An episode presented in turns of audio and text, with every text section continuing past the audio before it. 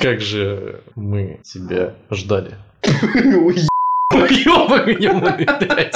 Это такой пассивный, пас- пассивный дрель. Пассивный дрель, брат. Пассивный дрель. Ты активный дрель пассивный.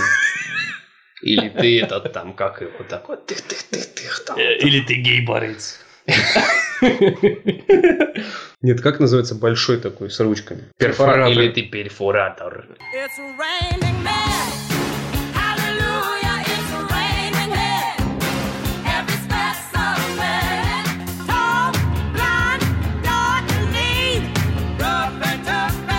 Здравствуйте, друзья, это 19 выпуск подкаста «Несущий слово» в студии Дмитрий Москалев. Йоу, Артем Буфтяк. Лето! Итак, господа, начнем с печальной новости. Э, Житель Ахи мыл велосипед бензином и взорвался. В районе 15 часов в одной из квартир города Аха произошел взрыв. Находившийся внутри мужчина получил ожоги более чем 50% тела. Очевидцы утверждают, что ударная волна выбила стекла квартиры пострадавшего. Толчок ощущался на несколько сотен метров. Предварительные данные указывают на то, что мужчина до произошедшего ЧП помыл свой велосипед бензином, а затем ополоснул теплой водой. После он включил газовую колонку. Возникшая в результате курения пострадавшего искра спровоцировала взрыв. Ахинец получил различные травмы, в основном это сильные ожоги ног и рук. На данный момент потерпевший госпитализирован, ему оказывается вся необходимая поддержка. Но я думаю, выводы из этой истории сделать нетрудно. Не мой велосипед бензином. Вообще лучше ничего не мыть бензином. Либо делайте это, я не знаю, хотя бы, ну... Но на открытом воздухе тоже нельзя, загряз- загрязняешь окружающую среду. У меня вопрос, что было с этим велосипедом? Знаешь, может, Почему он начал мыть Ржавчиной там был, или может быть он в мазуте был, не знаю. Бензином же много чего ну, отмывают. Мгм. Ну, серьезно, он же расщепляет довольно-таки нехило. Ну, наверное, не знаю. Ну, серьезно, то есть Я раньше бензином- ничего не мыл бензином. Ну, бензином иногда там отмывают, но это, э- это экстремальное мы- мытье, я бы так выразил. Экстремальное мытье. Да, Чемпионат... Реклама автомойки. Кстати, да, где моют машину бензин. Ну, краска полезет, не. Ребята, Ну, это же экстремальное мытье. Кстати, да. Ребята, не И ты еще внутри сидишь, знаешь, и они поджигают машину. Я читал очень, ну как, уже относительно не новое, но вот год назад вроде статью читал. Мода в Японии, вот тюнинга тачек. Мгм. Сейчас модно такое, типа, постапокалипсис, такую эстетику. И они вот реально, то есть у него машина очень дорогая. Какая-нибудь покупают GTR. АвтоВАЗ. Нет, GTR какой-то лютый. Мгм. Они солят капот, поливают это пивом, и получаются такие ржавые такие ожоги, как будто машине очень много лет. И это сейчас, ну, типа, это очень считается круто. Ну, то есть, там подороже им как-то по-другому нагоняют, но, типа, обычные, там, кто хочет быть э, в тренде, они реально так вот машины так издеваются над ними. И это модно считается. То есть, у тебя разва- э, размытые такие ржавые пятна на капоте, типа такой. Типа Жесть. модно. Ну, вот так вот. Я знаю, что у них когда-то была мода, ну, думаю, даже недавно. Типа очень низкие тачки, развалистые колеса, потом выхлопные трубы выше твоей машины раза в два. Вот такой тренд у них был. Но то, что типа постапокалипсис у них начался, я не удивлен. Итак, следующая новость. Губернатор Невады объявил о чрезвычайной ситуации в штате из-за нехватки марихуаны. Действительно, очень серьезно. Как же такое могло произойти? Я бы экстренно эвакуировался из, из Невады после такого заявления губернатора. Заявление о необходимости введения режима чрезвычайного положения. Ничего себе! Такая Третья мировая война. Из-за нехватки марихуаны в Неваде. Инициированное Департаментом налогового учета Невады было подписано губернатором в пятницу, 7 июля. Продажи легальной марихуаны стартовали в Неваде 1 июля. Чуть этого года. Чуть более чем за неделю потребители раскупили все запасы травы в 47 магазинах штата, которым была выдана лицензия на торговлю. Жесть. Обалдеть. Туда миссионерство со всей Америки, Да-да-да. знаешь, поехали. Не, почему, типа, знаешь, в Калифорнии все дорого, Да. а поскольку в Неваде только открылось, типа, там подешевле, надо Дорогой закупиться. шопинг, едем на эти выходные в Ашан. Только они вместо Ашана едут в Неваду. целый Ашан и там куча сортов. Нихера. А мне кажется, тот проповедник, короче, из церкви марихуаны приехал закупиться для паломников. Для нормализации ситуации налоговое ведомство штата планирует 13 июля разрешить торговлю марихуаной компаниям, занимающимся оптовыми продажами алкоголя. То есть, прикинь, ты заходишь в табачку, там, где пивас, все дела, и Марьяну можно закупить. Нет, ты приходишь, у вас есть марихуана? Нет, но зато у нас есть, и они тебе сразу виски, там, все дела. Лайт вариант. В заявлении говорится, что владельцы бизнесов в продаже легальной марихуаны инвестировали сотни миллионов долларов в строительство магазинов на территории штата. Кроме того, они они вложили значительные средства в обучение и наем персонала. Чему-то можно обучить. Ну ладно, это обычное дело. Если вопрос организации оптовых поставок марихуаны не разрешится в ближайшее время, множество людей потеряют работу. На данный момент, помимо Невады, продажа марихуаны легализована в Орегоне, Вашингтоне, Калифорнии и на Аляске. На Аляске? Нифига себе. Согреваться. При этом употребление и продажа марихуаны является преступлением с точки зрения федерального законодательства США. Торговать можно, но это преступление. Знаешь, тебе... В других ка- штатах, в А, других штатах. Я думаю, кассир сразу такой, я тебе, конечно, продам, но это преступление. Знаю об этом. Чувак. Чувак, дуд, дуд. Не, ну, чрезвычайное положение это нехило. Причем еще и налоговый департамент. Знаешь, как только купили последний косяк или грамм, тут начинается сирена такая. Все люди такие, что произошло, что произошло? Только не это, пожалуйста. Не сирена. Знаешь, что происходит? У, Алярм!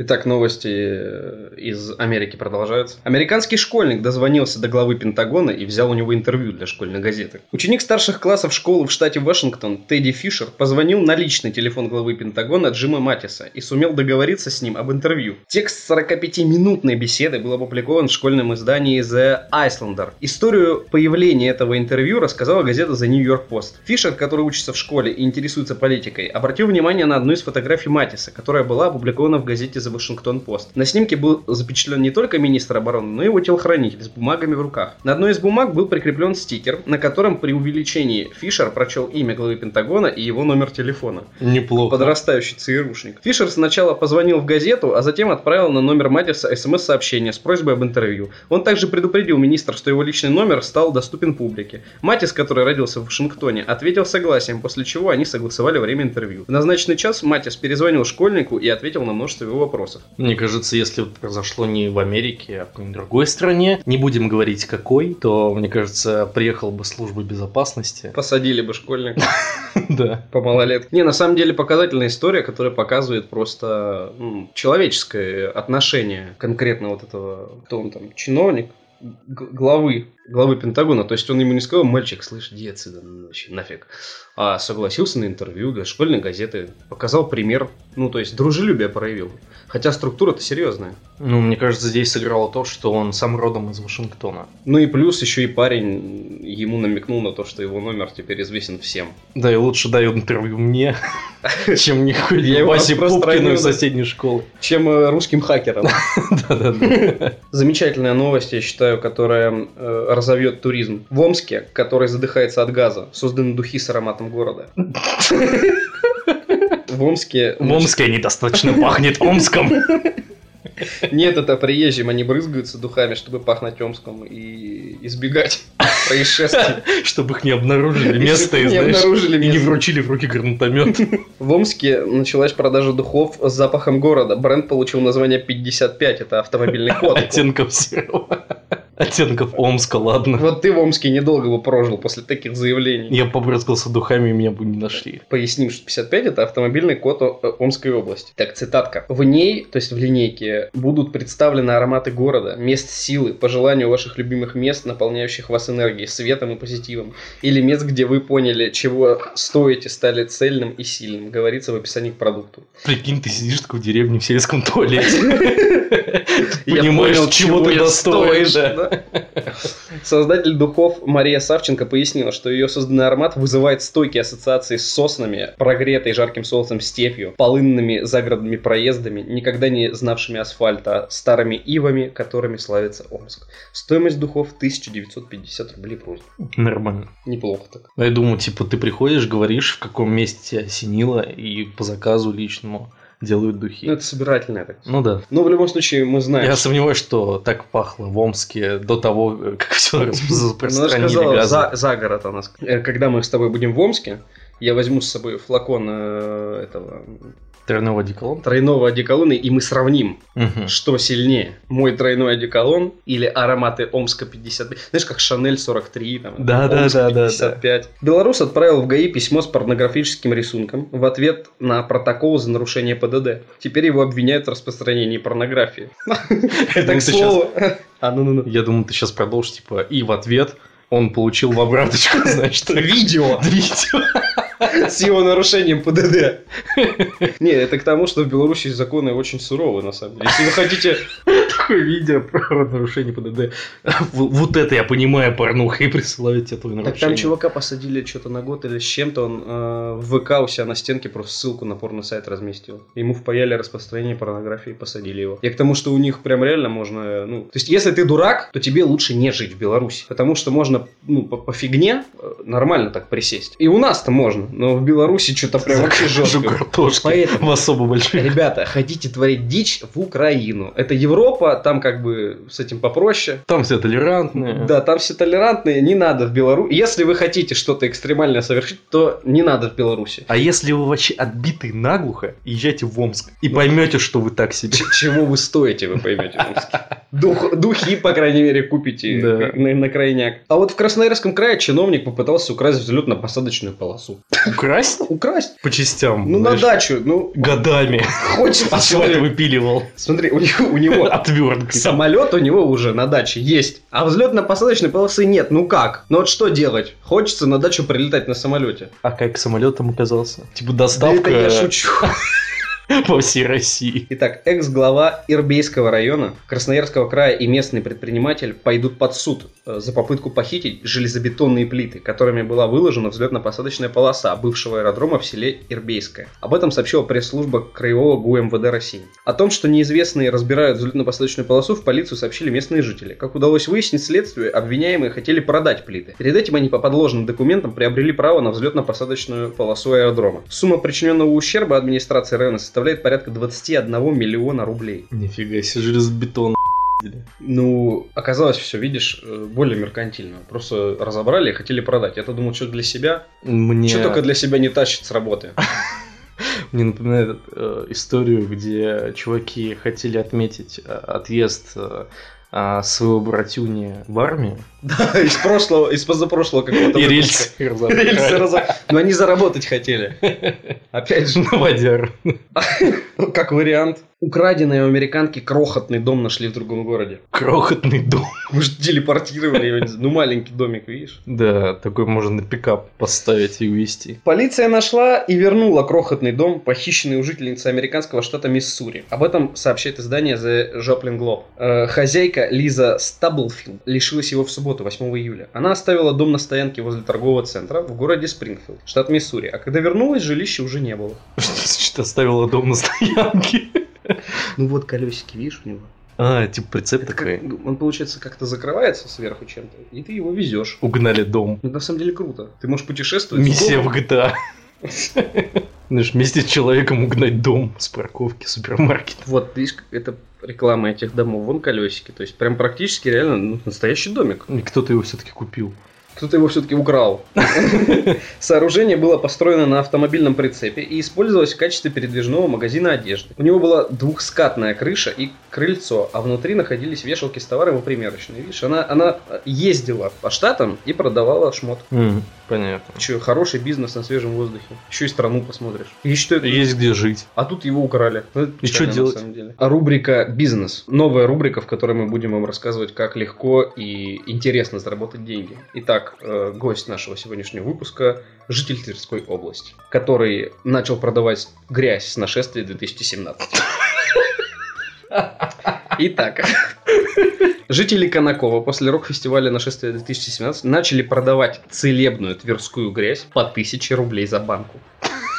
Объявление о необычном товаре уже появилось в интернете. Исцеляет мигрень. Оно там пивом полито 10 раз, там, ты что? Конечно, целебное. Не только пивом. Заряжено положительной энергией. Ну, переработанным пивом. Рока! Ладно. Целебного. Напомним, фестиваль, который закончился 9 июля, совершенно не подготовился к предстоящей погоде. После дождя все площадки и парковки оказались полностью в грязи. Большинство автомобилей крепко увязли в грязи и не могли выбраться без помощи тракторов, за что посетителям пришлось доплачивать. Тоже неплохо, да? Вы приехали к нам на фестиваль, а за то, чтобы уехать с него, платите деньги. Позднее на место прибыли Так еще и сотрудники... грязь потом тебе втирают, которую откопали. Под кожу.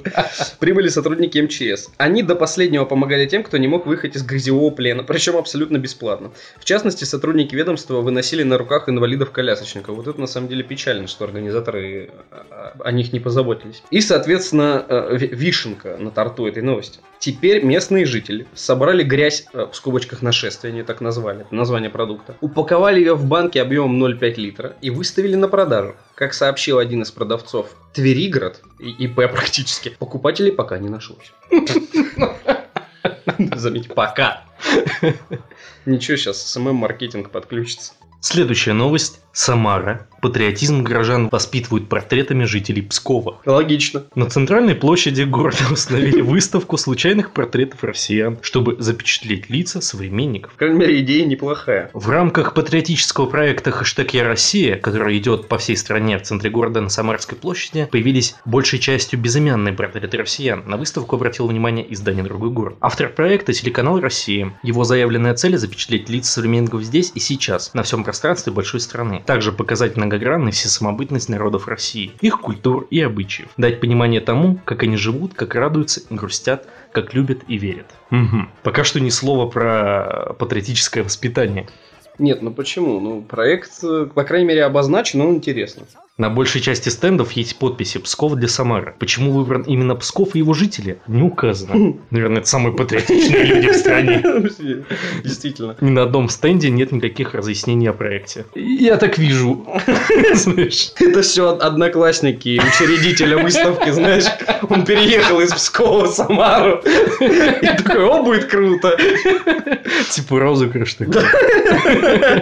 Имена некоторых россиян изображены на стендах, указаны под фотографиями. Другой город. Помимо того, что указаны имена, так еще и указаны профессии этих людей. То есть реально э, зашли, короче, в одноклассники, выбрали рандомных людей, там их профессия, все дела. Они не просто зашли в одноклассники, а вот э, группировка поиска по городу. Они просто промахнулись. Вместо Саратова ткнули на Псков.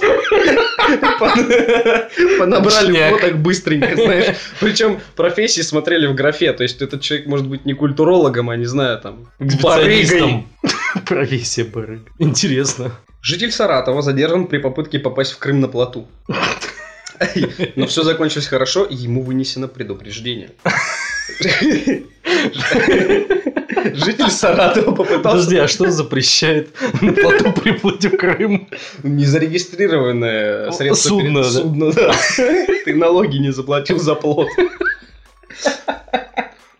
Так, житель Саратова попытался переплыть Керченский пролив на самодельном плоту из досок и пластиковых бутылок, сообщает МК. Пограничники заметили плавсредство, двигающееся со стороны порта Кавказ в, одном, в одной миле от береговой линии. Как рассказал сам 53-летний путешественник, в Крым он добрался через Ставрополь и Кубань. Ему вынесено предупреждение о нарушении пограничного режима. Такой, знаешь, Магеллан современности. Такой, о, туземцы. А там береговая охрана. Такая, стоять, не двигаться. Перед тем, как я покажу тебе фото, я хочу прочитать новость. Э, Давай. э, Рубрика «Киборги». Да. Новая новость в нашей любимой рубрике. Австралийцу пересадили большой палец ноги на руку. Зачем? Ну, он хотел лука составить. В Австралии пациенту, потерявшему большой палец руки, пересадили на его место большой палец ноги. Об этом в четверг 13 июля сообщает abc.net. 20-летний австралиец Зак Митчелл получил травму во время работы на животноводческой ферме. Один из быков, которых он перегонял, легнул его по руке. В результате у мужчины оторвало большой палец, попавший между копытом животного и перилами. Жесть. Вообще не повезло, да. Расстояние от фермы до ближайшего города составляло около 150 километров. К тому времени, когда пострадавшего доставили в больницу в Перте, прошло 5 часов. Хирурги провели две операции, но не смогли пришить оторванный палец. Митчелл направился в Сидней в надежде, что медики большого города вживят ему протез. Специалист, у которого он консультировался, убедил его, что лучше всего будет пересадить на место потерянного пальца большой палец ноги. Теперь у тебя нет пальца на ноге. А зачем? Просто не будет в шлепках ходить. Ну, господи. Операция Не прошла будет успешно. просто в носках. Операция прошла успешно. Молодой человек утверждает, что после операции он стал немного хромать. Ожидается, что пересаженная часть тела обретет чувствительность и начнет функционировать в течение двух-трех месяцев. Но вообще, кстати, большой палец, он сильно влияет на вот эту, как сказать, Нахват в основном. ну, ноги, да. То Ты есть- даже в карты играть не сможешь этой рукой. Да я не про это говорю, на ноге у тебя. А, на ноге? э, Большой Ну, палец, он, тогда. да, опору большую оказывает Ну, при ходьбе. ви- видишь, ему рука важнее, чем нога. Ну, научится, мне кажется, без пальца на ноге ходить. Но во всяком случае, он мог действительно просто сделать протез и не париться. Ну, а ему, ему просто врач посоветовал, давайте с ноги палец попахнем. Не, на Это самом странный врач, на самом деле, серьезно. Приколись еще такой, мой палец с ноги, хочешь? У меня один ли- Ну там грибок. э, Ничего, я мазь выбежу. Не, на самом деле, это, это Австралия, поэтому я не удивлюсь, если был не бык, а кенгуру там. Да, с большой, большой палец ноги кенгуру. И химера там, знаешь, наполовину паук, наполовину змея. Там, еще Половину человека. Пассажир самолета С-7, что означает S7. S7, летевшего из Новосибирска в Екатеринбург, сломал зуб у сэндвич. С курицей. По словам мужчины, мясо в бутерброде было очень жесткое. Действительно. Жесть. Вы в авиакомпании назвали случившееся несчастным случаем. Полет из Новороса в Екатеринбург на самолете авиакомпании S7 закончился для одного из пассажиров сломанным зубом. Сергей сломал его, когда попробовал сэндвич с курицей, который предложили ему на борту. Цитата. «Взлетели, ставили подавать еду. На выбор были сэндвич с курицей и сэндвич с сыром. Надо было ему сыр выбирать. Надо было. А прикинь, он еще хуже. Судьбоносный выбор. Такой с плесенью. Когда летел в Новосибирск, я уже попробовал сэндвич с сыром. Ага. И когда летел в Екатеринбург, захотел попробовать сэндвич с курицей. Я никогда так не ошибался. Погубила чувака жадность. Да. Откусил два раза. И на второй раз сломал себе коренной зуб. А на первый раз что? Он подумал, что не в том месте, что ли, прикусил? Типа ему что, Прикинь, кость он, попала? он бы еще и себе большой палец откусил, потому что вместе с сэндвичем его в рот положил бы. По его словам, в сэндвиче была очень жесткая курица, мясо было как резина. Как ты зуб-то сломал, если оно как Он резина? застрял там, он не мог вытащить, прикинь. И потом так... С зубом вытащил. Да. Сказочный долбак. Кто сидел со мной рядом, от сэндвича отказались. Стюардесса предложила мне таблетку, но я отказался. Потом я позвонил, потом я позвонил в авиа...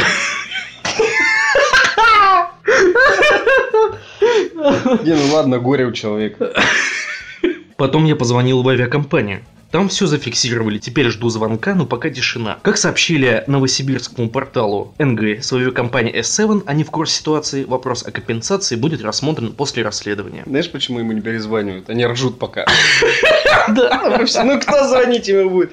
На самом деле, скорее всего, я почти на 100% уверен, платить ему компенсацию будет не S7 Airlines. Потому что у них есть подрядчики, которые занимаются как раз-таки э, пищей. Я знаю недавно вопрос. Ну, по работе, короче, всплывал. И у компании есть свои фирмы или подрядчики, у которых они заказывают еду. Поэтому, Разумеется. скорее всего, они выставят счет тем, кто собирает, ну, занимается вот этой э, пищ- пищевым э, обеспечением авиакомпании. И платить будут, я уверен, что не S7 Airlines. Э, Не S7 Airlines. Ну, но в любом случае это надо было постараться. Сколько эту ситуацию раздули, мне кажется, им все-таки выплатят. Да. Тоже отличная новость э, с пометкой «Лучшее лето 2017». Наркологи рекомендовали москвичам ярче одеваться и больше развлекаться в условиях дождливого лета. Типа погода говно, ну ты это красненькое это, не, надень. это, не, это не повод бахаться. Просто поярче оденься. И развлекайся, друг. Нормально. Наркотики зло, не надо. В научно-исследовательском Не из Сколково, да? Да, институте наркологи москвичам рекомендовали ярче одеваться и больше развлекаться. Цитата. «Раз сейчас у нас осенняя погода, наша задача добавить стимуляторов для своей сенсорной системы». Интересно звучит. Да. Необходимо каждому человеку сделать свою жизнь более яркой. Например, пахнуться, да? Например, Звучит как рекламная кампания, знаешь, какого-то бренда. магазина марихуаны в Неваде. Например, как можно ярче одеваться. Я бы рекомендовал женщинам как можно больше украшений. Поставить дома как можно больше цветов. Нужно сменить темные шторы на яркие. И перестать бахаться кислотой. Не ври, не было такого в цитате. Наркологи. Поставить дома как можно больше цветов и насытить жизнь яркими эмоциями. В выходные не сидеть дома, а выходить в парки, кино и театры. Под дождь. Нормально. Ну ты же что-то принял, и тебе У нормально. тебя зонт просто цветной. Воображаемый. Да.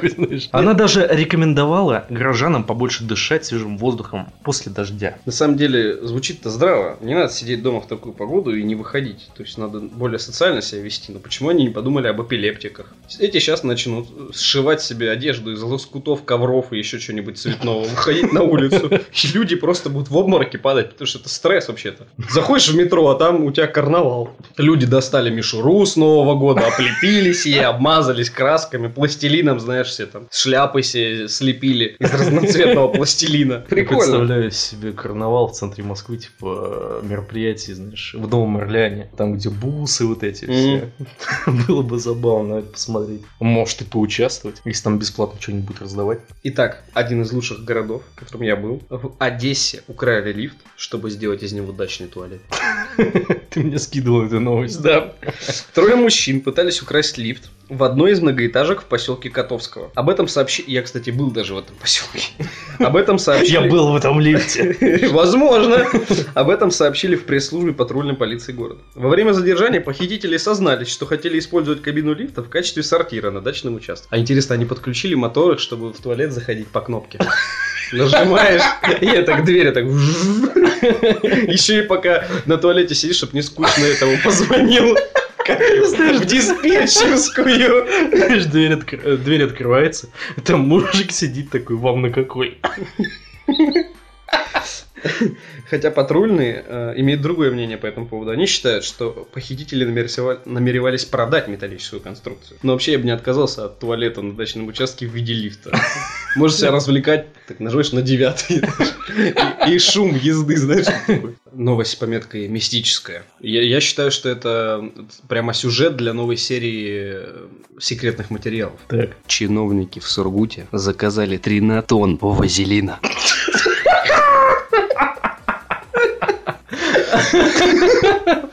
Я не знаю, что там они собираются делать, но я думаю, мероприятие будет неплохое. И масштабная. Масштабное мероприятие.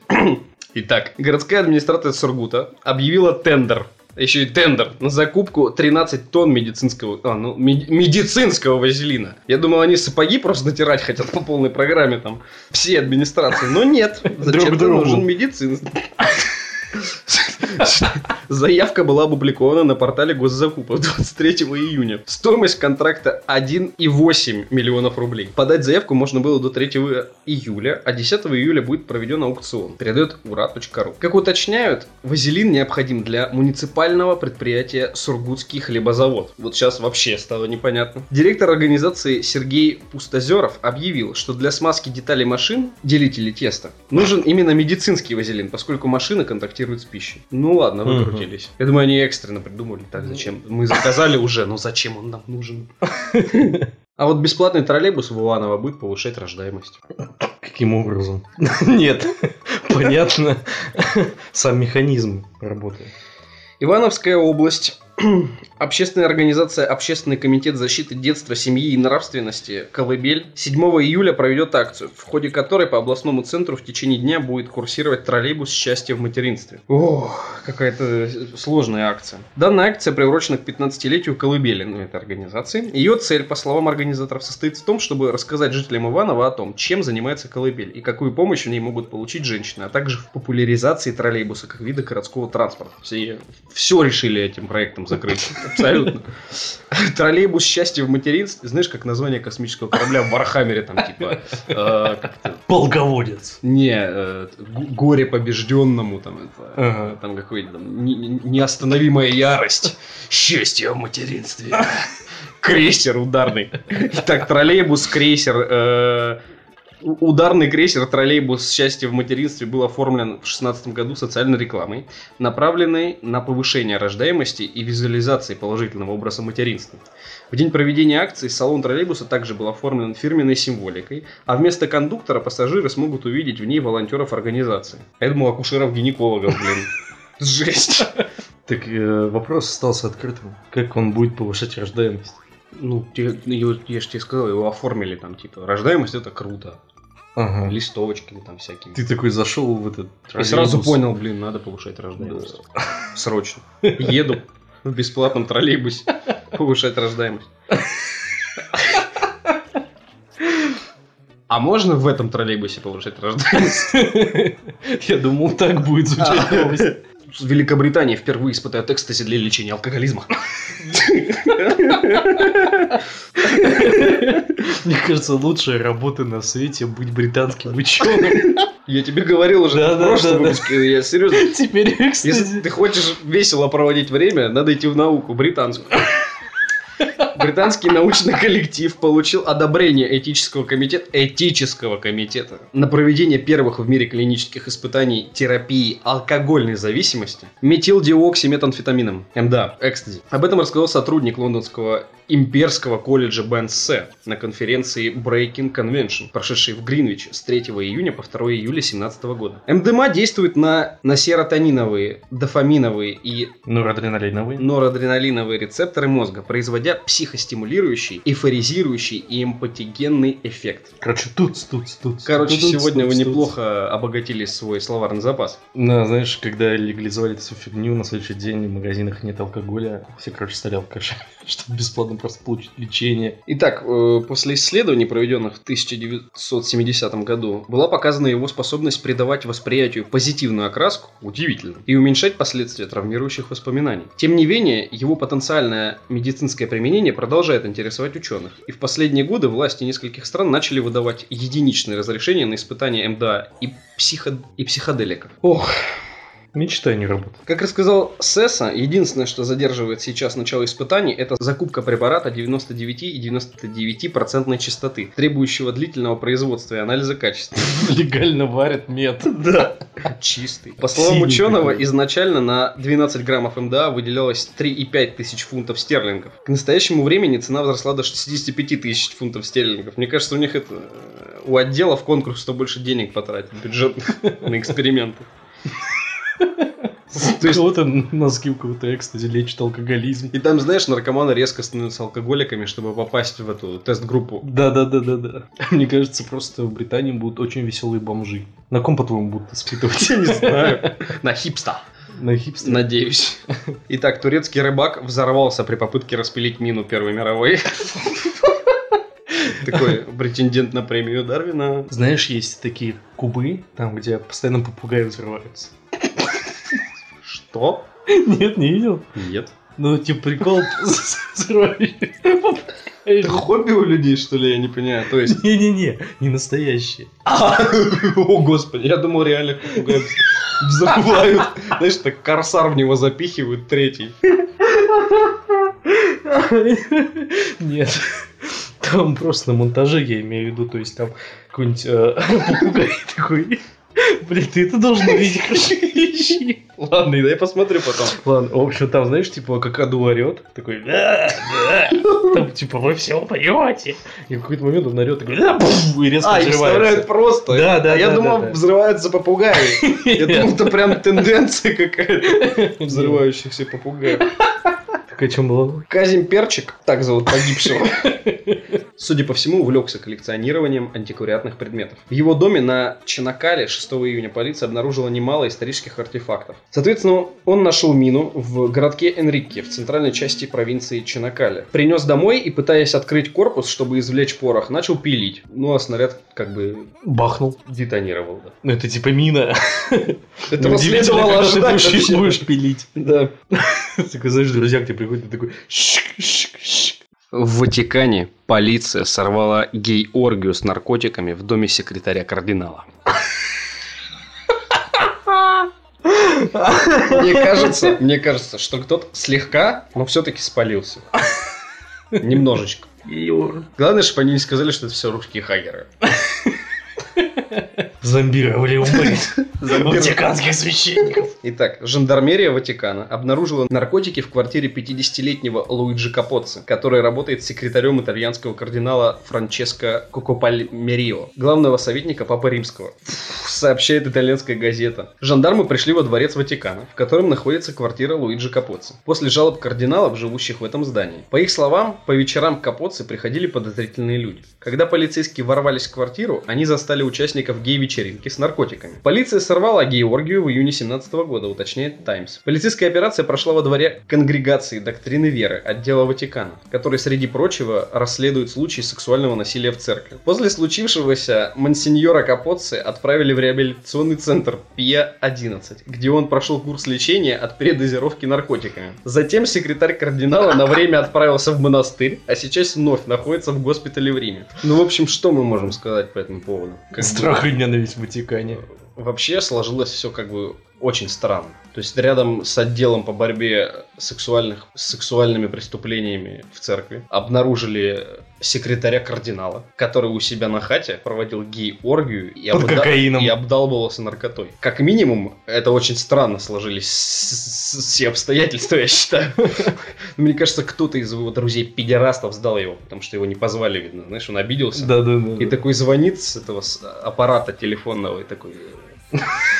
Все туда жандармерия вылетает. Они ж, я же был в Ватикане, у них же форма еще такая прикольная. Своя служба 16 безопасности, века, блин. они с подожди, подожди, подожди, ты не путай. А, швейцарцы, Да. они не относятся к службе внутренней безопасности. Мгм. У них различные эти. То есть у них несколько структур. Естественно, там есть прям вооруженный какой-то корпус, условно говоря, личная, служба условно, безопасности, практически армия Ватикана. А есть, которые, э, так сказать, соблюдая традиции, стоят на постах вот эти, Это именно как патрульные, в форме. Да. И вот они практически с алебардами. Я просто, знаешь, хотел представить себе Так ситуацию, как есть. в 16 веке. Знаешь, залетают с этими шляпами всякими, такие «Стоять, монсеньоры!»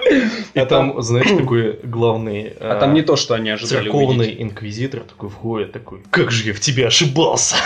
Кидает, знаешь, документ о предании его огню, прям ему Да-да-да-да-да. в лицо такой «Спалить эту хэту». А он так по-бырому продал все оставшиеся наркотики и купил себе индульгенцию. Весело проводит время ребята из Ватикана. Вообще.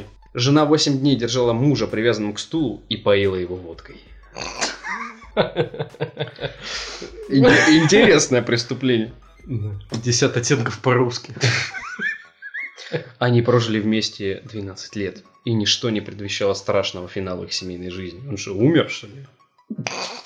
Ну, если Ну, тебя то есть- несколько дней будут поить водкой. Ну, я про то, что как-то печально начинает новость. А ведь все началось очень даже хорошо. Вдова с маленьким ребенком нашла свое счастье с красивым мужчиной. А то я думал, вдова, потому что поила водкой.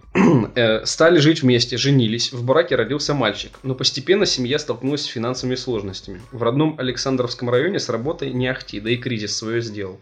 В общем, подался муж в соседнюю Московскую область на заработки и нашел там новую любовь. С каждой поездкой муж появлялся дома все реже и реже, но очень скучал по сыну. Итак, 11 декабря муж в надежде увидеться с сыном приехал домой. Позвонил, дверь открыла жена, а рядом уже стоял амбал сбитый. На ничего не подозревавшего мужа накинулись сразу двое. Женщина била мужчину по рукам и ногам, знакомый мужик активно орудовал битой. В итоге несчастному, в итоге несчастного так отделали, что сломали руку, а потом еще и телефон отобрали. А чтобы после такого приема муж снова не убежал к московской подруге, жена привязала его к стулу. Восемь дней бедного мужчину держали в заперти, почти не кормили и буквально носили, выливали ему в горло водку. Через неделю мужчина сдался и сказал московской подруге, что больше они не увидятся. Но та сразу почувствовала неладное и тотчас бросилась на помощь. Зайти в квартиру сама она не могла, страшно. Жизнь кинцо. Но на, но на помощь пришел друг. Он позвонил в дверь и представился сотрудником коммунальной службы. Увидев побитого мужа, привязанного к стулу, тот вернулся к подруге и все ей рассказал. На суде муж простил свою жену и попросил закрыть уголовное дело. Ее брутального сотоварища, можно сказать, тоже простили.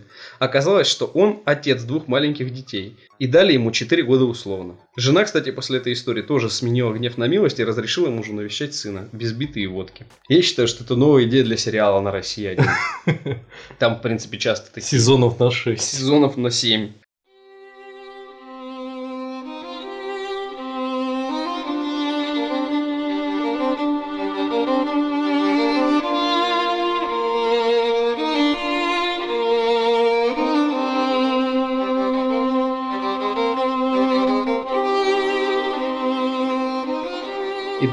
Постоянная рубрика «Новости кино и сериал». Предлагаю обсудить э, новое шоу «Спойлерное», которое запустили э, сервис Амедиатека. Ты, наверное, такой знаешь, это крупнейший сервис у нас в России э, по распространению сериалов. Ну, они покупают лицензии, э, переводят, ты подписку так же, как на Netflix отправляешь и смотришь сериалы. То есть на Smart TV это есть, там еще какие-то подписки. Ну, в общем, сервис крутой, качественный, там и, ну, нормальный прайс они требуют за то, чтобы ты, так сказать, получал доступ. Ну, то есть у них выходит серия «Игры престолов» в тот же день, как и во всем мире. Ну, то есть они серьезно Я подошли к понял, о чем ты, Удобно. но я знаком с другим сервисом. Иви. Ну, не то все. Ну, я по понял. фильмам, а эти вот, э, топовые сериалы все Мгм. выпускают.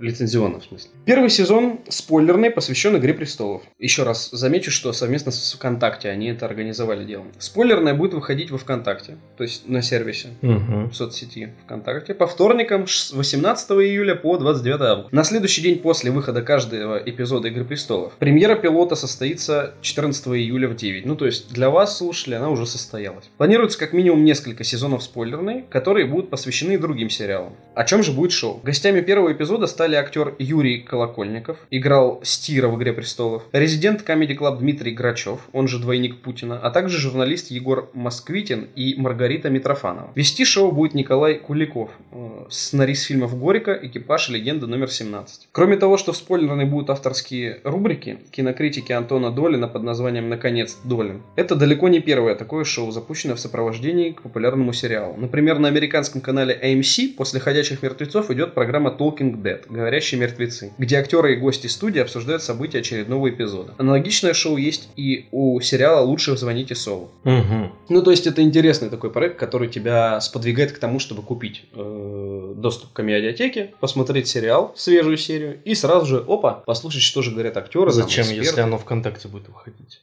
В этот же день, прям вот в, то же время выпускают. Что? Ну, ВКонтакте что, появляются серии Игры Престолов в... в- Не, подожди, одновременно? я не об «Игре престолов», я говорю А. сейчас о выпусках этого шоу. Так чтобы, ты понимаешь, ты, если будешь смотреть выпуск этого шоу, не посмотрев серию, Ну, То ты себе я в другом месте посмотрю. а ты ее в это, в это время вот... Посмотрю раньше. посмотришь ты. Даже раньше, чем в России раньше? оно появляется. Да как, что, слили опять? Ну, разумеется, как же еще иначе. То есть уже есть все серии Игры Престолов, хотя она идет сейчас. Нет, по серии. По серии в, не- в неделю или в две недели.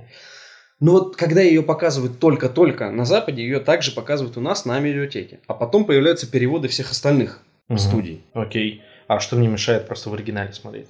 А не на Смотри медиатеке? в оригинале. Ладно, я понял, о чем ты говоришь. В чем вообще смысл этого шоу, я так и не понял. То есть они будут обсуждать э, сериал, о, они об- будут обсуждать серию, которая уже вышла, или Да, да, будут да. спойлерить следующую? Нет, которая вот вышла. Ага. И будут делиться просто своими впечатлениями? Ну, новости Такая болтовня? какие-то будут рассказывать, там, э, э, соответственно, все, что касается съемок, наверняка, там. У них же инсайдерских новостей, наверное, будет. Ну, в любом случае, посмотрим и узнаем. Итак, не отходя далеко от темы «Игры престолов», на DTF был недавно опубликован крутой материал. Кейси Блойс, программный директор HBO, в интервью The Hollywood Reporter, поделился планами телеканала на вселенную Джорджа Мартина. И редакторы э, DTF выбрали ключевые тезисы из материала. Там было несколько интересных инфоповодов. Давай расскажем о них нашим слушателям. Итак, первое. После окончания «Игры престолов» HBO выпустит еще четыре сериала приквела. Имеется в виду вот истории оригинальные, да, когда они закончат Мгм. основную историю «Игры престолов», они займутся То есть уже будут э, лепить сценарий не по книгам? во вселенной. Да. То есть развивать вселенную просто будут, да. Это здорово. Сценарии для них будут писать Макс э, Баренштейн, Конг Остров Черепа, э, Джейм Голден, Пипец. вот это будет, кстати, интересно. Говно будет сериал. как скажешь. Брайан Хеджелдер, э, Брайан Хелджелден, Брайан Хелджеланд. Да, вот. Подожди, три так человека? Три брата. Ты пытался прочитать Я пытался прочитать. Брайан Хелджелден. Брайан... Короче, Брайан, который снял «Легенду». Я не знаю, что... Номер И- 17. Нет. И Карли Врей «Оставленные». Не слышал об этом. Это я боюсь ошибиться, поэтому, ну, кажется, я понял, про что это. Соответственно, ждем 4 сериала спин -офф. Ну, может быть, знаешь, некоторые проекты отменят. Пока что сериал, э, сценарий же пишется. То есть не все может выстрелить. Но, по крайней мере, видишь, планы наполеоновские практически на этот проект у людей. А, Новость, которая успокоит фанатов. Джордж Мартин участвует в создании сценария для двух спин -оффов. Из Для четырех. двух. Да, для двух из четырех.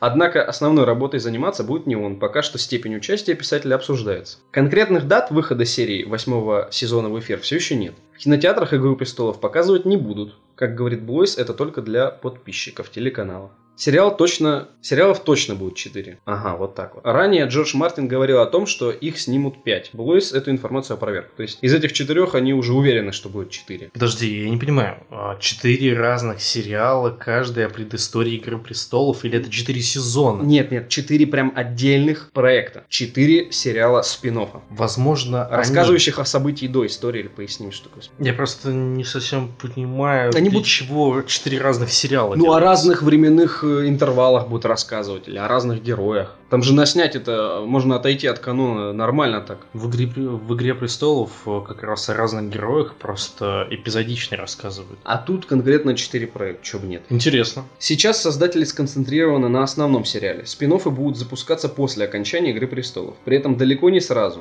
Между последним сезоном и спин будет длительная пауза. Ну, чтобы успели соскучиться, я думаю, люди. Спин будут абсолютно новые персонажи. Появятся ли в них герои основного сериала, неизвестно. Также события спин вряд ли будут напрямую связаны с сюжетом оригинальной «Игры престолов». Ну, это они сейчас могут так говорить, а потом, чтобы поднять интерес, могут такие. Вот, а у нас вот знаете будет кто сниматься? Вот тот вот третий сбоку из первого сезона. Ну, даже если не сниматься, возьмут до- более молодого актера, скажем так, типа вот этот персонаж популярный в детстве участвовал вот в этом событии. И типа это момент раскроется только под конец какой-нибудь там десятой серии. Ну, возможно. Блойс не уверен в том, что все четыре спин выстрелят. По его словам, удачей будет, если хотя бы один из них приблизится к успеху оригинала. Поэтому их будет четыре. Так увеличиваются шансы. Действительно, да зачем качество лучше? Количество. При Я этом думаю, качество тоже будет. При этом успешно, ну, естественно, просто обычно так говорят. Либо берем качеством, либо количеством. Хорошо, когда количество перетекает в качество, а не наоборот. При этом успешный спин канал поддерживать готов на несколько сезонов. Основные шоураннеры основного, да,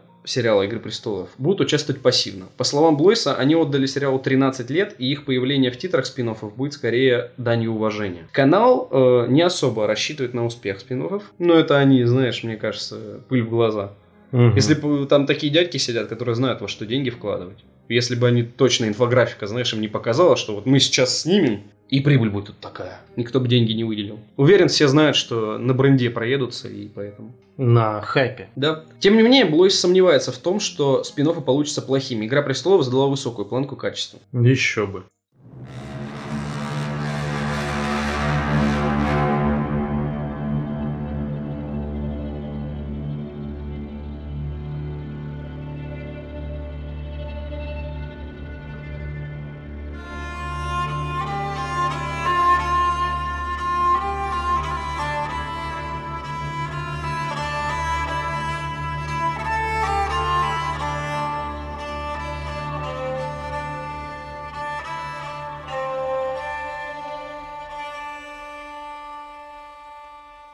Хотел бы отметить творчество Нила Бломкампа. Это режиссер «Нового чужого», которого из кресла э, режиссера выгнал Ридли Скотт недавно. Да-да-да. В мае э, Бломкамп анонсировал серию короткометражных фильмов, которые планировал выпускать бесплатно в Steam и на YouTube. Для экспериментальных проектов режиссер основал компания Out Studios. Было много тизеров на YouTube, прям крутых. И, соответственно, сейчас, как итог, есть несколько фильмов, которые мы можем посмотреть. И я всем советую. Э, Все проекты разные и выполнены на высоком качественном уровне. Первый это «Рака». Дебютный фильм Бломкампа э, с заголовком «Рака» вышел 14 июня. Режиссер показал альтернативное будущее, в котором Землю поработила раса ящероподобных инопланетян. Чтобы противостоять геноциду, люди организовали повстанческое сопротивление, которое возглавила героиня Сигурни Вивер. Мгм. Замечу, бесплатно, чувак. Пилит коме- короткометражечки качественные. Для поддержки РЕН-ТВ. Нет. Следующий... Ящероподобные люди. Ну блин, что ты сразу-то? Это первая ассоциация. Следующий проект Firebase. Вторая картина режиссера посвящена войне во Вьетнаме. Бломкомп рассказал фантастическую историю о речном боге, обитающем в местных джунглях. Существо способно влиять на сознание людей и оживлять мертвых, превращая их в подобие пауков или тараканов. Дагон какой-то. Да. Вьетнамский. Третья короткометражка «Заготта» вышла 12 июля. События разворачиваются в недалеком будущем на полярной станции. Практически весь персонал исследовательского центра уничтожил монстр, состоящий из частей тел своих жертв. Двое выживших членов команды вынуждены спасаться от неизвестного существа. Ну, это уже чисто короткометражка, посвященная вселенной фильма «Нечто». А, кстати, отмечали, что он атмосферу выдержал. Да? Да, да, Обязательно оригинального гляну. фильма. Обязательно. Это один из моих любимых фильмов подобного жанра. Всего Бломком планирует выпустить э, 4 или 5 фильмов в рамках серии картин Outs Volume 1. В случае финансового успеха автор продолжит снимать экспериментальное кино известно, что следующая короткометражка будет называться «Лима». В перерывах между сюжетными кинолентами режиссер также выпускает короткие трехминутные ролики. Среди них четыре серии кулинарного шоу «Cooking with Bill», события которого происходят в альтернативной реальности, и трехминутное видео «Год э, Serengeti», да? Мгм. с Шарлоттой Копли э, из фильма «Робот по имени Чаппи» в главной роли. Фанаты, желающие пожертвовать деньги студии, могут приобрести за 129 рублей расширенные издания короткометражных фильмов. Помимо картин, пользователи получат концепт-арты, 3D-модели и другие дополнительные материалы. На Steam, кстати, можно купить это все дело. Он прям выпускает там. Мгм. В общем, я считаю, что это, я надеюсь, заявка на новую тенденцию, когда режиссеры будут уходить от студий и заниматься своим творчеством при поддержке фанатов, которые целенаправленно будут их э, спонсировать, так как это их любимые режиссеры, которые снимают картины, которые как бы направлены вот прямо на эту целевую аудиторию. И она им будет напрямую нести деньги, это круто, потому что фактически над ним ведь никто не стоит. Он сделал свою студию на свои какие-то средства, которые у него были. Ну, то есть такой стартап. Выстрелит, не выстрелит. Мгм. И снял вот так, как он видит, то, что он хочет, позвал э, кинозвезд, которые с ним посотрудничали. Там была и Сигурни Уивер, и Другие замечательные актеры. да, э, то есть ему его карьера кинорежиссера позволила с помощью связи, бюджета и опыта сделать свои проекты, как он видит полностью. И его никто не ограничивал. И получились картины-то качественные, непосредственно. То есть, если быть объективным, нам могут не понравиться все, допустим, его короткометражки, может одна понравится, или, допустим, никакие не понравились. Но тут явно понятно, что человек делал вот так, как он хочет, и сказал то, что он хотел, а не то, что ему э, исполнительные, да, там какие-нибудь продюсеры или там режиссеры, э, продюсеры в основном, да, рассказывали как надо, чтобы финансовый проект был успешен.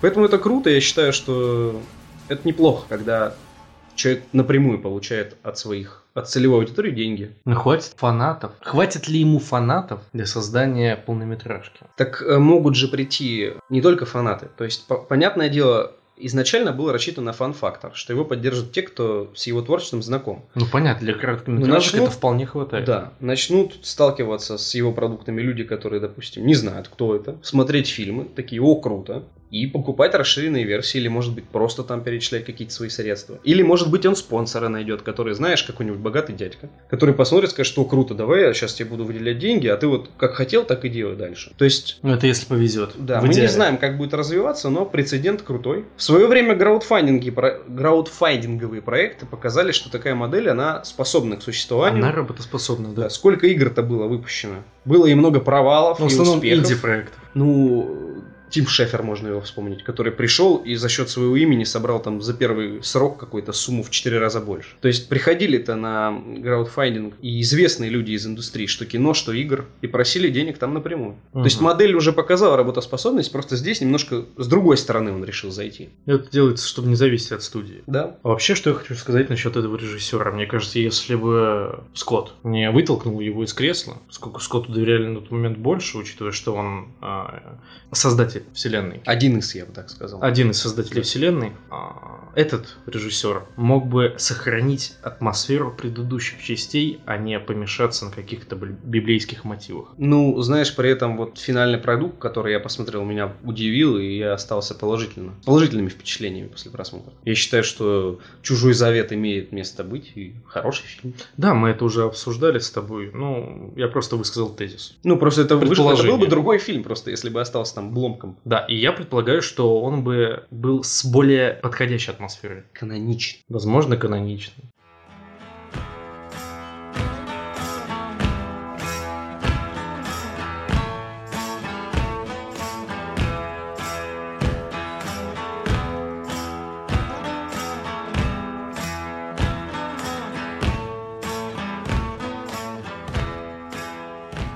Итак, следующая новость. Скорсезе и Ди Каприо работают над фильмом про массовое убийство коренных американцев. Это будет их седьмая совместная работа. По информации Verity, фильм получит название «Убийцы цветочной луны» и станет адаптацией криминального триллера «Убийцы цветочной луны. Убийство Осейджи и рождение ФБР» писателя Дэвида Грана. Автор также известен работами над книгой «Затерянный город Z», по мотивам которого в 2016 году вышел фильм с Чарли Хэммоном, Томом Холландом и Робертом Паттисоном в главных ролях. Я смотрю. И как? Неплохо. Да? Но, о чем? Ну, вкратце говоря, это приключенческий фильм о том, как искали Золотой город. Аля Индиана Джонс? А, Понимаешь, Индиана похоже. Джонс это Спилберг. Это немного другое. Это, приключение. Это для тебя икона. Это, да, это приключение, но там он своеобразный, отличается от обычных среднестатистических фильмов о каких-то невероятных э, авантюрах. Это такой обычный фильм, стандартный. Вот знаешь, как я рассказывал о сериале «Библиотекарь», о фильмах и о сериале. Вот примерно то же самое, только... На большом экране за большие сеттинге. деньги. Ну, грубо говоря, Клишированный, да, фильм? да, фильм клиширован. Неплохая игра актеров, и он был мне интересен тематикой. Книга «Убийца цветочной луны» расскажет об округе Осейдж, штата Оклахома, в 1920-х годах, где ради обладания территорией с залежами нефти были убиты более 60 представителей коренного американского племени Осейдж. Ну, судя по тому, что творили колонизаторы, 60 убитых э, ин- индейцев это малой кровью отделался округ, короче. Но Расслед- это ничем не может быть оправдано. Нет, абсолютно. Я к чему эту новость выделил? Мне очень интересен, э, ин- интересны все события, связанные с ущемлением прав коренного населения, потому что эта тема очень слабо раскрыта, и они больше сняли наши режиссеры.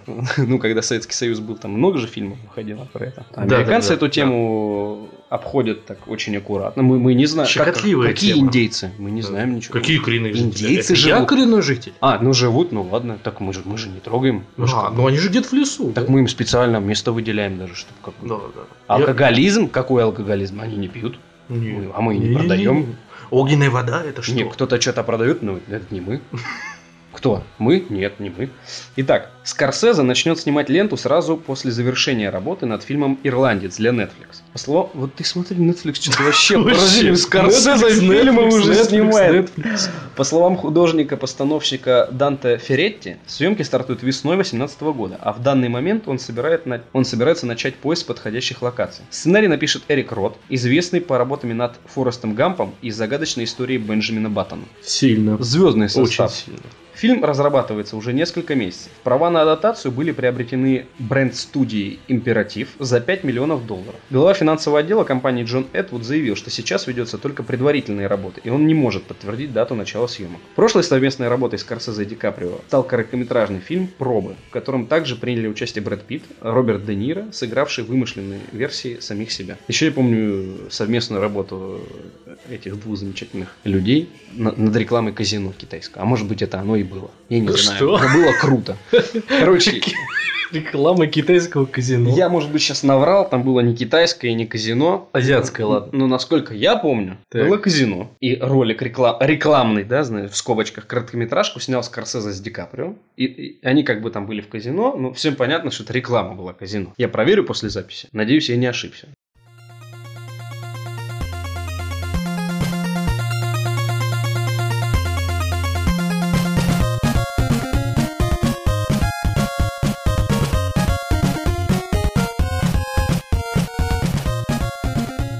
Как насчет обсудить сериал от Netflix во вселенной Кастельвании? Воу. Йоу. Netflix, Кастельвания. Я бы сказал йоу, а не воу. На DTF тоже вышла статья большая, которая нам расскажет о том, почему это круто. Вообще, мы должны поблагодарить DTF. За то, что они нам рассказывают, что круто. Редкие экранизации видеоигр относятся с уважением к первоисточнику. Часто от старого сюжета остаются едва узнаваемые мотивы. Фанаты оригинальной игры, к примеру, недовольны поверхностной экранизацией. Кастельвания от Netflix – это та редкая экранизация, которая почти дословно пересказывает сюжет игровой вселенной и улучшает его, дополняя новыми деталями. Один из создателей серии Кастельвания, Кодзи Игараси, комиксист Уоррен Эллис, планировали выпустить анимационную адаптацию игры еще 10 лет назад, но проект прогресс в производственном хаосе и был заморожен. Сейчас с уверенностью можно сказать, что ожидания не были напрасны. То есть они уже после выхода первой части задумались об экранизации. Ну, по- позже, мне кажется. 10 лет назад оригинальная игра еще выходила на приставочках старых. Да. То есть, мне кажется, а 10 лет назад что был? Ш- 2006 год. Может, какая-то... Одна, одна из игр еще вышла, и они решили. А что бы? Я просто не помню, когда нет? вышла вторая часть. Да Не, там много их потом было. Недавно вот выходило и ремастеринг, и Castlevania 2, и Lords of the Shadow, что угодно. В общем, не будем зачитывать всю статью э, целиком. Можете с ней познакомиться на портале DTF, там комплексный обзор, сравнение с оригиналом. Коротко скажем, что автор, автор статьи оказался впечатлен и доволен подходом и качеством экранизации. И если вы, а, любите аниме, или, б, любите оригинальную игровую серию, а если вы, а и б, то есть любите и то, и другое, то познакомиться вам с этим стоит. А если вдруг любишь игру, но не любишь аниме, что тебе делать-то? Мне кажется, тебе надо как-то отстраниться от этого, того, что не любишь аниме, и посмотреть. То же самое, что если ты не любишь рэп, а, допустим, у Хлеба вышел новый, новый клип, и вот тебе надо посмотреть, ну ты же не любишь рэп, но наступаешь своей песни на горло, смотришь, Ну ты это, по мейнстриму играешь, поэтому вообще надо. не надо. надо. по стриму. Просто группа Хлеб мне нравится. М, Удивительное у тебя свойство. Ты вообще такой, знаешь, типа хипстер, но при этом ты постоянно что-то мейнстримное ловишь, что- даже я не увидел на YouTube. Почему? Я хипстер? Типа, в скобочках. А, типа я вообще не хипстер. Ты вообще не мейнстрим, вот что Ну да, да. И при этом ты такой, типа, слэм, слэм, я такой. Это вчера вышло как? Йо.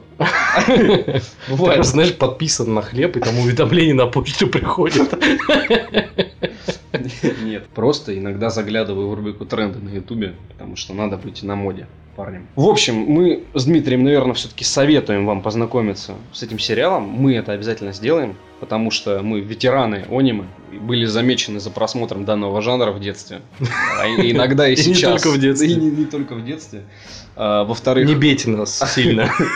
во-вторых, тематика вот этих готических историй про Ван Хельсинга нам с тобой. Про Хельсинга просто. Ну и около все. Ну, не ван. А, как скажешь, про Хельсинг нам с тобой нравится. Да, вполне. Ну, не только нам, слушай, даже тем, кому аниме не особо нравится, Хельсинг а, на высоком уровне воспринимается. Так я не про аниме Хельсинг. А, Я вообще, есть же фильмы Ван Хельсинг, есть игры а Ван ты это Хельсинг. имеешь? в Да, виду? я, сам- про саму тематику вот этой готической, э, мистической вот этой истории, связанной с европейскими мифическими существами, охотниками на них Да, и да. так далее.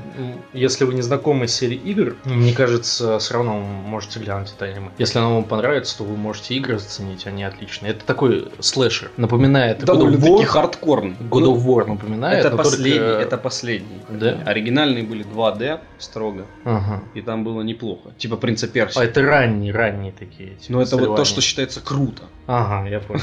Я просто только с новыми знаком. Не, новые, да, они взяли больше как типа Devil May Cry, я бы даже сказал. Ну да, короче, God of Вот, War. кстати, Devil May Cry. Аниме от Netflix. А, Аниме Ну, было сделано уже после выхода игры. Ну да, да. Да. Я в курсе. То есть это, на хайпе. это хороший пример. Потому Что? что аниме это годное. Кто? Э, Devil May Cry? Да, да. А я так не посмотрел, кстати. Качал или не глянул. Отлично. Ну, был период кризиса моего, я там в 14 лет понял, что я все-таки, наверное, много сильно. Ну, Тебя просто загнобили, признайся. Да не, я просто как-то, знаешь, вот вышел из этой волны. Ну, ну, то есть перестал смотреть аниме и не возвращался. Отпустило, короче. И меня- вот э, в загашнике оказался и May Cry, и там это все. Ну, в школе просто было иначе. Я был тем человеком, который, наоборот, приобщал людей к аниме. То Я есть... тоже. Все не начинали говорить, что за фу, говно. Я Да. такой, Диман посоветовал. Все, идем Не, а смотреть. я такой захожу в класс. И мы носились э, пингвинчиками и кидали сюрикены из палок. Круто. Я Да. так в школе не делал, но я так делал. И Мы делали в не в школе. А, ты тоже? В школе я как-то принес просто диск, все такие, э, Наруто, фу, а потом что-то 8 человек посмотрели его. Жесть. Да, и мне потом рассказывали, что в новых сезонах, когда я уже перестал смотреть. Но аниме говно все говорили, однозначно.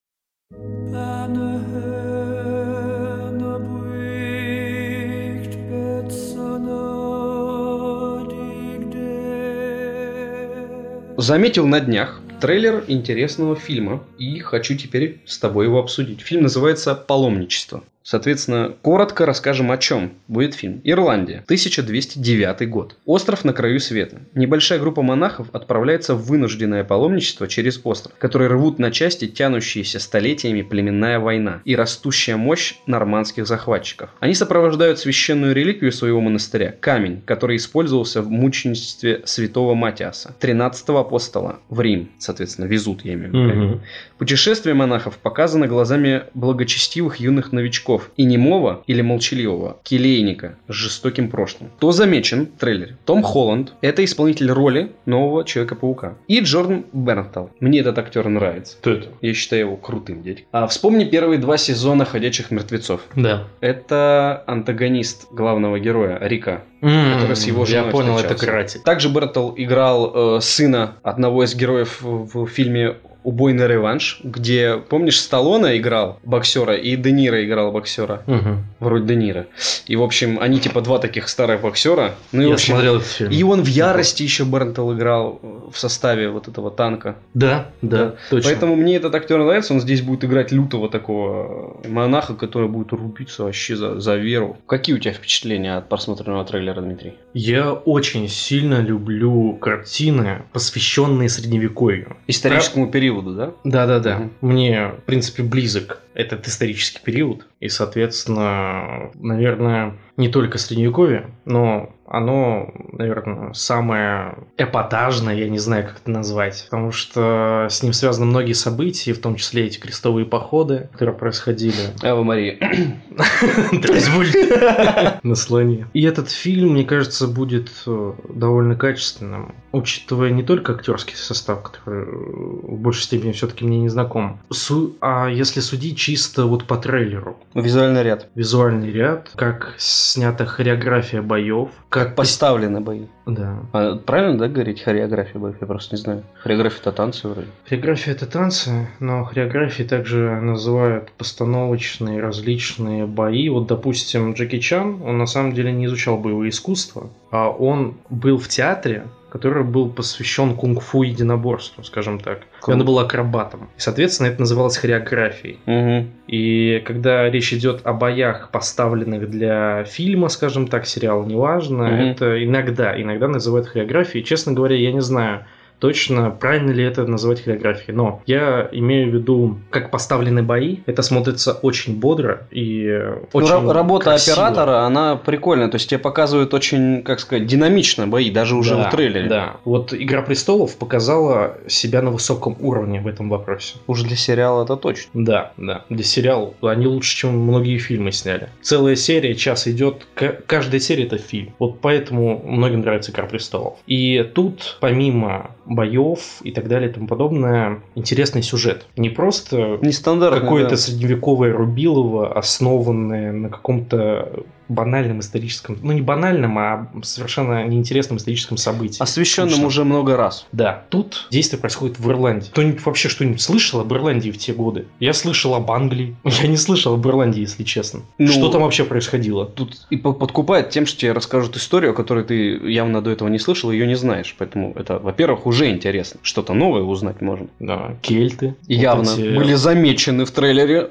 паломники со своей миссией. Довольно интересно. Ну, меня опять же подкупило очень такой мрачной атмосферой и как показаны пейзажи этой мест. Ну, я тебе говорю, я просто очень люблю. Мне почему нравится Голгофа фильм очень. Там так, так вот показать их Ну, природу. То, то была Шотландия или Ирландия? так показать пейзажи надо уметь. И мне просто нравится их природа. И здесь, опять же, э, вот эти большие панорамные виды Ирландии меня уже подкупают. При этом так мрачно их показать вот, и передать атмосферу такого грязного, немытого средневековья, людей, которые отчаянно совершают э, этот переход через страну, которая, э, ну, даже не через страну, а через местность, которая их пытается убить, и жители ее тоже настроены враждебно. Это интересно. Ну и, во-вторых, опять же, актеры. То есть мне фильм, в котором участвует Джон Бернтал, уже интересен, потому что актер мне нравится и своей игрой, и внешность у него тоже довольно эпатажная, колоритная, колоритная, вот правильнее будет сказать. Поэтому, я думаю, мы обратим внимание на этот проект, так как нам с тобой нравятся фильмы, которые обращаются к этому историческому периоду.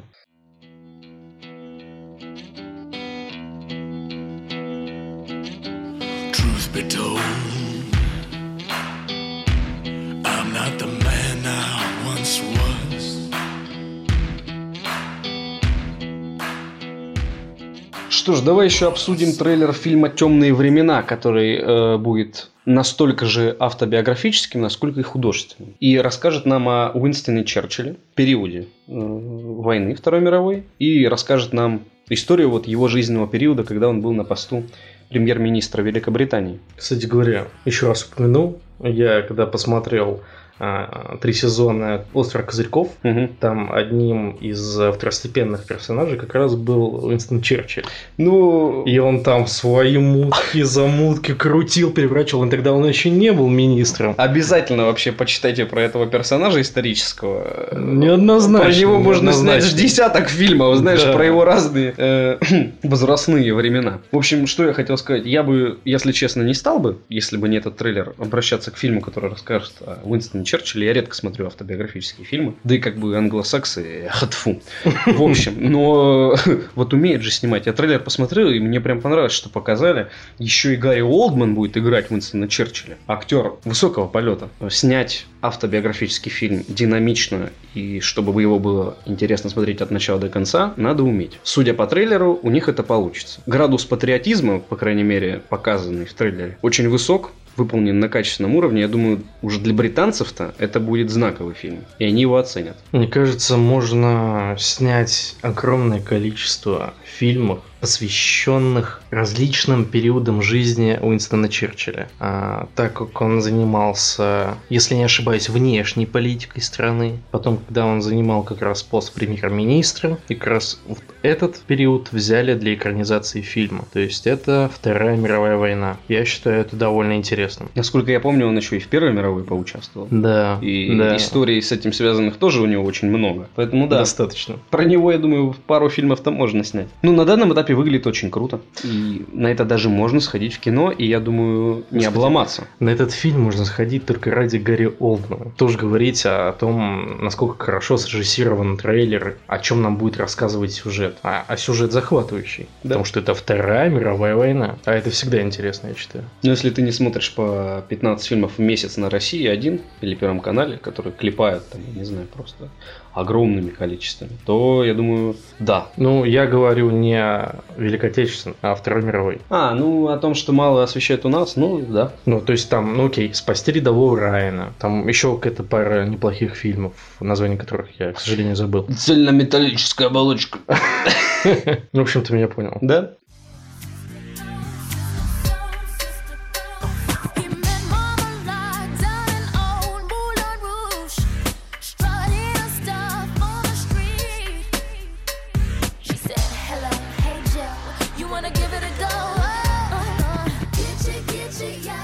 Трейлер фильма «Величайший шоумен» э, с Хью Джекманом и Заком Заком Эфроном. Прикольно. Только у меня небольшое опасение, что это будет мюзикл. Меня- А я так себе отношусь к мюзиклу. Я хорошо отношусь к мюзиклу. Я просто не могу их смотреть. Может быть, фильм-то и хороший, но Ну, это будет не классический мюзикл. Просто будет много, я думаю, песен. элементы. Элементы мюзикла. да. Мгм. Может быть, постановка где-то. То есть мюзикл конкретно, прям мюзикл-мюзикл. Ну, прям редко бывает в кино. Обычно там вставки художественных элементов, да, то есть история развивается и еще поют как бы у тебя иногда. Но мне казалось, что весь Болливуд про это. Весь Болливуд, но они как бы через призму Мюзиклы. индийского кино пропустили эту идею, которая, видно, кому-то очень понравилась, и развивались в этом направлении последние лет 40, наверное. Ну, не суть. Но я замечу, что данному фильму элементы мюзикла подойдут как никому другому. Потому что фильм называется Величайший шоумен. Вот. То есть фильм чисто про создание какого-то одного из первых э, шоу-бизнесов. Ну, собирательный образ Да. и интерпретация, да, истории создания шоу-бизнеса. Да. Вот элементы мюзикла будут кстати. Потому что это часть шоу-бизнеса. Да. Да. Ну, в общем, история, я думаю, будет интересная. На нее можно сходить. Такой семейный фильм, я думаю, будет. Да. Несколько любовных линий. Про то, как человек лишился Как минимум работы. одна благодаря Заку Эфрону. Знаешь, такое, э, как суперспособность Зака Эфрона. Появление в кадре добавляет еще одну любовную линию. Так, меня подкупила последняя фраза, сказанная в трейлере э, героем Хью Джекмана, когда он звал в бродячий цирк Зака Эфрона, именно актера Зака Эфрона в бродячий цирк, потому что актер из него так себе. И Он его зовет.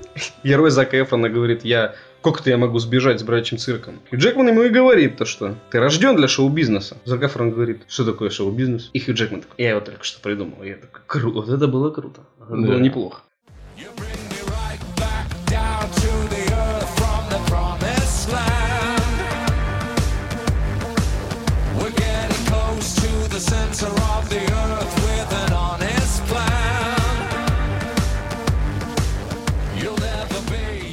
Трейлер сериала «Сверхлюди» от студии Marvel. Что ты думаешь, Дмитрий? Я не знаком с комиксами, не знаком вообще с этим персонажем, я понятия не имел, кто это. Я из- из-за того, что посмотрел трейлер, потом пошел гуглить Википедию. Почитать. Да, оказалось, что это довольно интересно, и меня привлек актер. А, на в отбросах он э, играл противного типа, в Игре престолов то же самое. Он играл, э, забыл его имя, короче, Болтона, младшего Болтона, который был... Хозяина вонючки.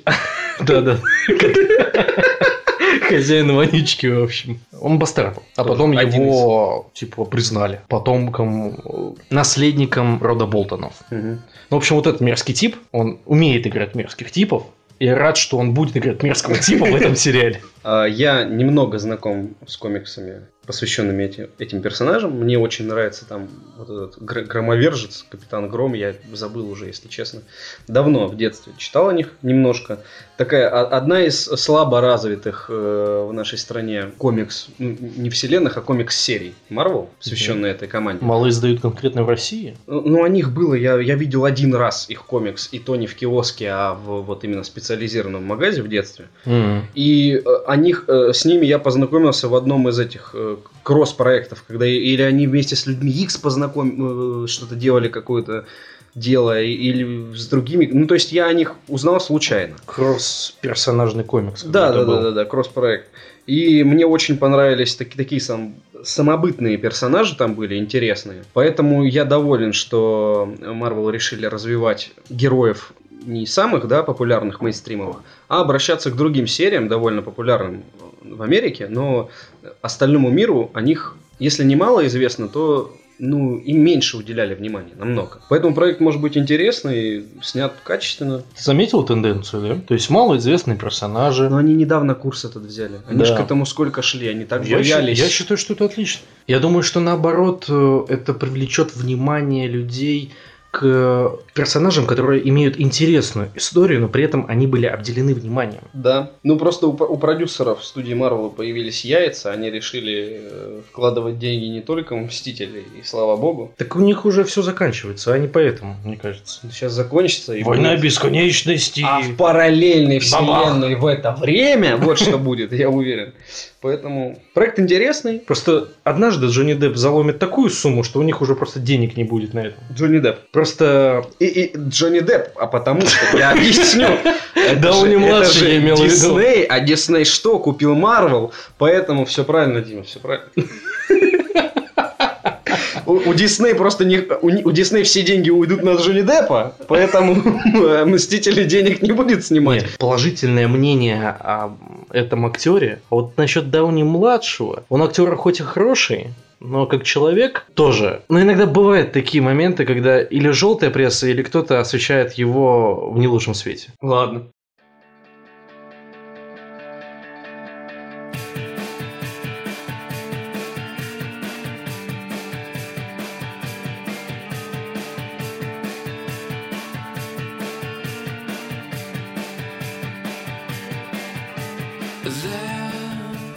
И последний трейлер сегодня, который именуется Геошторм. На фоне. Да-да-да. Ге- Геошторм уже начал. Трейлер фильма Геошторм, который мы с тобой посмотрели, меня впечатлил. Что я хотел сказать об этом проекте? В данный момент существует тенденция, которая объясняет, что плохое лето в России – это результат действия адской машины, которая была создана в Америке еще в холодную войну, Я даже помню, но её смогли назвали. ею пользоваться только сейчас, типа. И на самом деле есть какие-то моменты, которые указывают на действительное существование эт- этой фигни. И этот фильм меня немножко удивил, потому что они такие решили вброс сделать, типа, а, мы, короче, Москали. мы снимем фильм, а, там мы раскроем все тайны, а все подумают, что это на самом деле фигня, не можем мы раскрыть в каком-то дурацком голливудском фильме все наши тайны. А потому что закон обязывает нас расковать, раскрывать все засекреченные документы холодной войны, но мы типа такие раскрыли, но это фильм, но никто нам не поверит, а на самом деле это правда. Э, Клята-клята москали, хохлы-хохлы, победа. Да. Нет, я тоже слышал о проектах по поводу управления погодой, то, что это одно из развитий было такого инновационного вооружения. Забавно. Но мне кажется, в Москве такое лето просто потому, что засрали экологию. Не тут просто такая погода. Ну да. Мы с Питером поменялись. Ну, у них солнце, у нас дожди. Change everything. EA Games. Что ж, оставим теории о заговоре съемочной группе РЕН-ТВ и обсудим трейлер. Мне этот фильм очень напомнил другой фильм, который называется «Послезавтра». Отличный фильм. Мне он очень нравился, смотрел много его раз. Да. Вроде даже с бабушкой ходил в кино в детстве. Нифига себе. Да, мы вместе остались довольны. Фильм был на тот момент с невероятно крутыми спецэффектами, крутой актерской игрой и прям захватывающий ты смотрел. Там, что где, кстати, статуя они- свободы такая замороженная. Да, этот постер был главный, и все шли на этот фильм, потому что... «Ха, у американцев все плохо. Ну, В общем, фильм был крутой, и здесь вот что-то похоже, но при этом такое недалекое будущее. Э, У американцев появились деньги на собственную МКС, с которой они Удивительно. бомбят шторма, делают, короче, погоду к 9 погоду э, хороший, контролируют. Или плохой. Контролируют, да, погодные условия. Мы видели, помнишь, замороженного человека? Это типа кто-то подключился, вирус Петя захватил эту станцию и, и начал использовать Русские ее. хацкеры. Русские хацкеры начали использовать американскую МКС по контролю погоды для терроризма. Борис. В общем, там Гадалит. трейлер нам показал наличие многих известных актеров. Главную роль сыграет Джаред Батлер, хороший актер. И, ну, спецэффекты мне показались, ну, не прям супер, На среднем уровне. на среднем уровне. Но идея прикольная, посмотрим. Выглядит тоже все так динамичненько. и Я думаю, смотреть будет интересно. Потому что несколько сюжетных линий, они будут друг друга сменять, и скучно не будет, я думаю. Такой боевичок, который будет интересно на него сходить в кино. На самом деле, тенденция на фильмы катастрофы уже прошла. Да, был пик популярности вообще, какой-то бум страшный, выходило их пачками. Да, да, 2012, а пока ой, такой трешак. Ну что ж, на сегодня все. Да. Спасибо, что были с нами, уважаемые слушатели. Это был подкаст «Несущий слово», и с вами были Дмитрий Москалев. И Артем Буфтек. И напоследок занимательный факт. Кошки – единственные домашние животные, которые не упоминаются в Библии. Всего хорошего. До свидания. Make Египет great again.